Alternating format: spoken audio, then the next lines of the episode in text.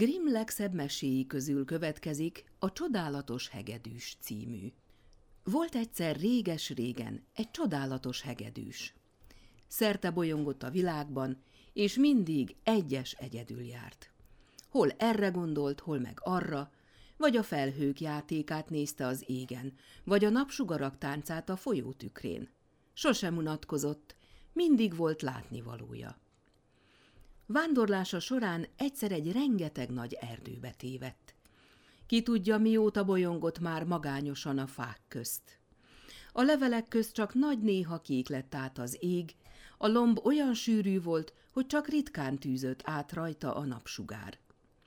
A hegedűsnek ide-oda kószáltak a gondolatai, hanem aztán végül mégiscsak elunta magát.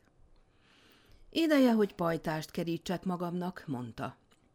Fogta a hegedűjét, húzott egyet-kettőt a vonóval, s a hurokról egyszeriben olyan szép, csengő dallam szállt a magasba, hogy nincs az a fülemüle, amelyik gyönyörűségesebben tudna énekelni. A hang csapongva szárnyalt a rengetegben.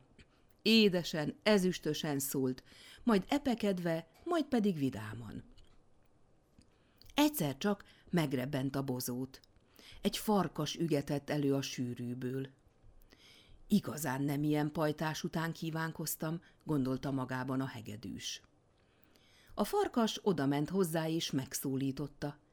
De szépen húzott, kedves mester, szívesen eltanulnám tőled. Ha csak ez a kívánságod, felelte a hegedűs.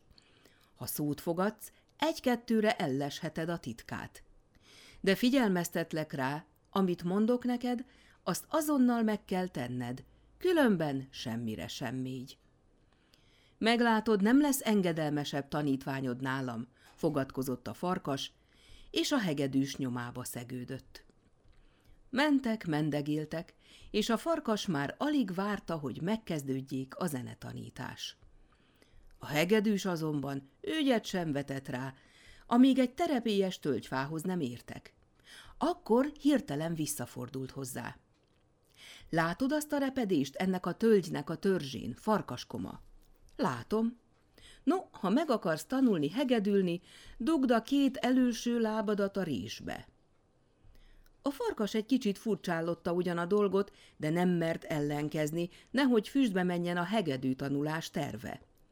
Felágaskodott, és beledugta a két mancsát a repedésbe. A hegedűs fölkapott a földről egy követ, s úgy beékelte vele az ordas lábát, hogy az moccanni sem tudott többé.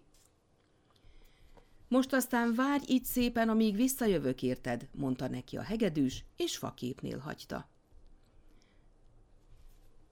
Ment egy darabig, de megint csak nagyon egyedül érezte magát, azt gondolta. Nem jól van ez így, pajtást kell kerítenem magamnak. Álla alá szorította hangszerét, és elkezdett hegedülni. Soha senki nem hallott még olyan gyönyörű muzsikát. Talán egy perc sem telt belé, elő is jött rá a fák közül egy róka. Igazán nem ilyen pajtás után kívánkoztam, mondta magában a hegedűs, és kedvetlenül leengedte a vonóját. A róka azonban odaúvakodott hozzá, félrefordította kisé a fejét, és esengve bámult rá vörös képével. De szépen húzott, kedves mester, szívesen eltanulnám tőled. Ha csak ez a kívánságod, de előre figyelmeztetlek rá, szót kell fogadnod, s amit mondok, azonnal meg kell tenned, különben semmire nem mégy. A róka elvigyorodott örömében. Meglátod, nem lesz engedelmesebb tanítványod nálam, ígérte. Elindultak, elől a hegedűs, nyomában a róka. Mentek, mendegéltek, míg egy gyalogösvényhez nem értek. Két oldalt nyurga, mogyoró ösvény szegélyezte az utat. A hegedűs jobbról is, balról is földig hajtott egy-egy cserjét, s rájuk lépett, egyik lábával az egyikre, másikkal a másikra. No, rókakoma, kezdődik a lecke, mondta a hegedűs. Add csak ide a bal mancsodat. A róka már nyújtotta is készségesen, hogy ne nyújtotta volna. Előre örült neki, hamarosan milyen nagy művész lesz belőle, mennyi jércét tud majd terítékre csalni a muzsikájával. A hegedűs hozzákötötte rókakoma bal lábát a baloldali bokorhoz. Most add ide a jobbikat, mondta. Adta a róka azt is, igaz ugyan, hogy már egy kicsit kevésbé szívesen, a hegedűs pedig odakötözte a jobboldali mogyorófa legerősebb veszélyéhez. Megvizsgálta, elég szorosak-e a csomók, aztán elengedte a két bokrot. Az ágak suhogva csapódtak a magasba, és felrántották a rókát. Ott lebegett, rugdalózott ég és föld közt kifeszítve. Most aztán várj így szépen, amíg visszajövök érted, mondta a hegedűs, és hagyta. Ment megint egy darabig, de mintha nagy súlyjal nehezedett volna a szívére a magányosság. Hiába, gondolta, pajtást kell kerítenem magamnak. És megint elkezdett hegedülni.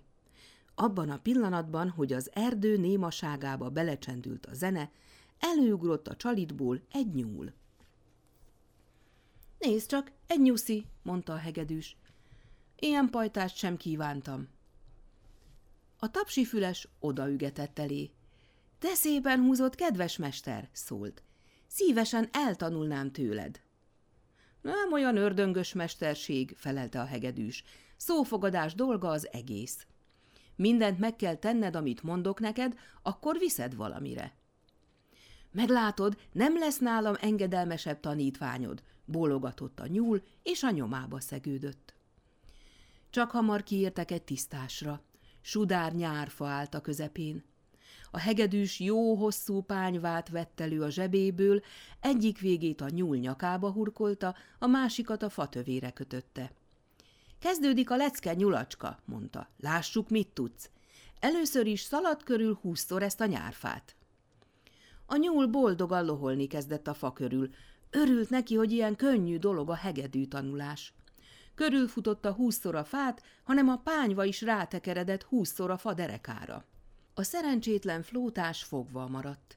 Hiába húzta, hiába ráncigálta a kötelet, csak a nyaka fájdult belé.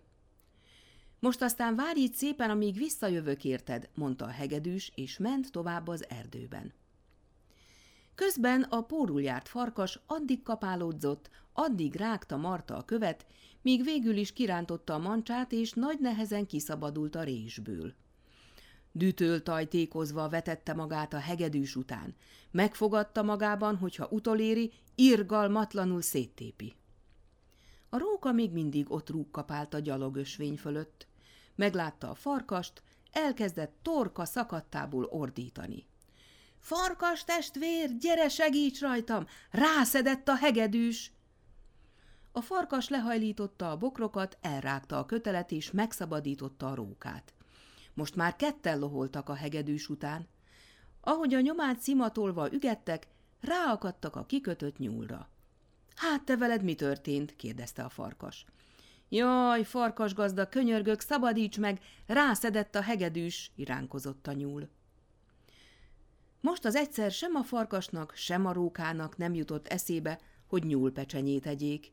Eloldozták az ilyet tapsifülest, és most már hármasban vetették magukat a közös ellenség után. A hegedűs pedig, ahogy ment, mendegélt az erdőben, megint nagyon magányosnak érezte magát. Megállt egy terebélyes bükfa alatt, álla alá szorította a hangszerét, és muzsikálni kezdett. Soha még ilyen szép hangokat nem csalt elő a húrokból a vonója. Benne volt ebben a hegedűszóban a szíve minden szomorúsága. Egy szegény favágó dolgozott nem messze az erdőben. Meghallotta a muzsikát. És abban a pillanatban, ahogy meghallotta, akár tetszett neki, akár nem, abba kellett hagynia a munkáját, és el kellett indulnia arra felé, ahonnét a csodálatos zeneszó hívogatta. Vállára vette a fejszét, s ment-ment a fák és bokrok közt, hajlítgatta sorra az ágakat, hárítgatta maga elől a veszőket, alig várta, hogy odaérjen a hegedűshöz, és közvetlen közelből hallgathassa a muzsikálást. A hegedűs, amint meglátta, nagyon megörült, s azt gondolta. Végre igazi jó pajtást találtam, embert kerestem én, nem állatokat. Eddig is szépen játszott, de most örömében olyan kedvesen, olyan gyönyörűségesen zendített rá, hogy a szegény favágó csak hallgatta ámultan, mintha elvarázsolták volna. Sosem hittem volna, hogy ilyen tündéri zeneszó is lehet a földön, gondolta. Éppen ekkor ért oda a farkas, a róka meg a nyúl. A favágó nyomban látta rajtuk, hogy valami rosszban törik a fejüket. Fölemelte villogó fejszéjét, s odaállt hatalmasan, elszántan a hegedűs elé, mintha azt mondaná, vigyázzatok, mert aki hozzá mer nyúlni, annak velem gyűlik meg a baja. Az állatoknak egyszeriben inukba szállt a bátorságuk, és hanyat homlok bemenekültek a sűrűbe. A hegedűs pedig csak játszott, játszott, gyönyörködtette a szegény favágót varázslatos dallamaival. Aztán búcsút intett neki, és eltűnt az erdőben.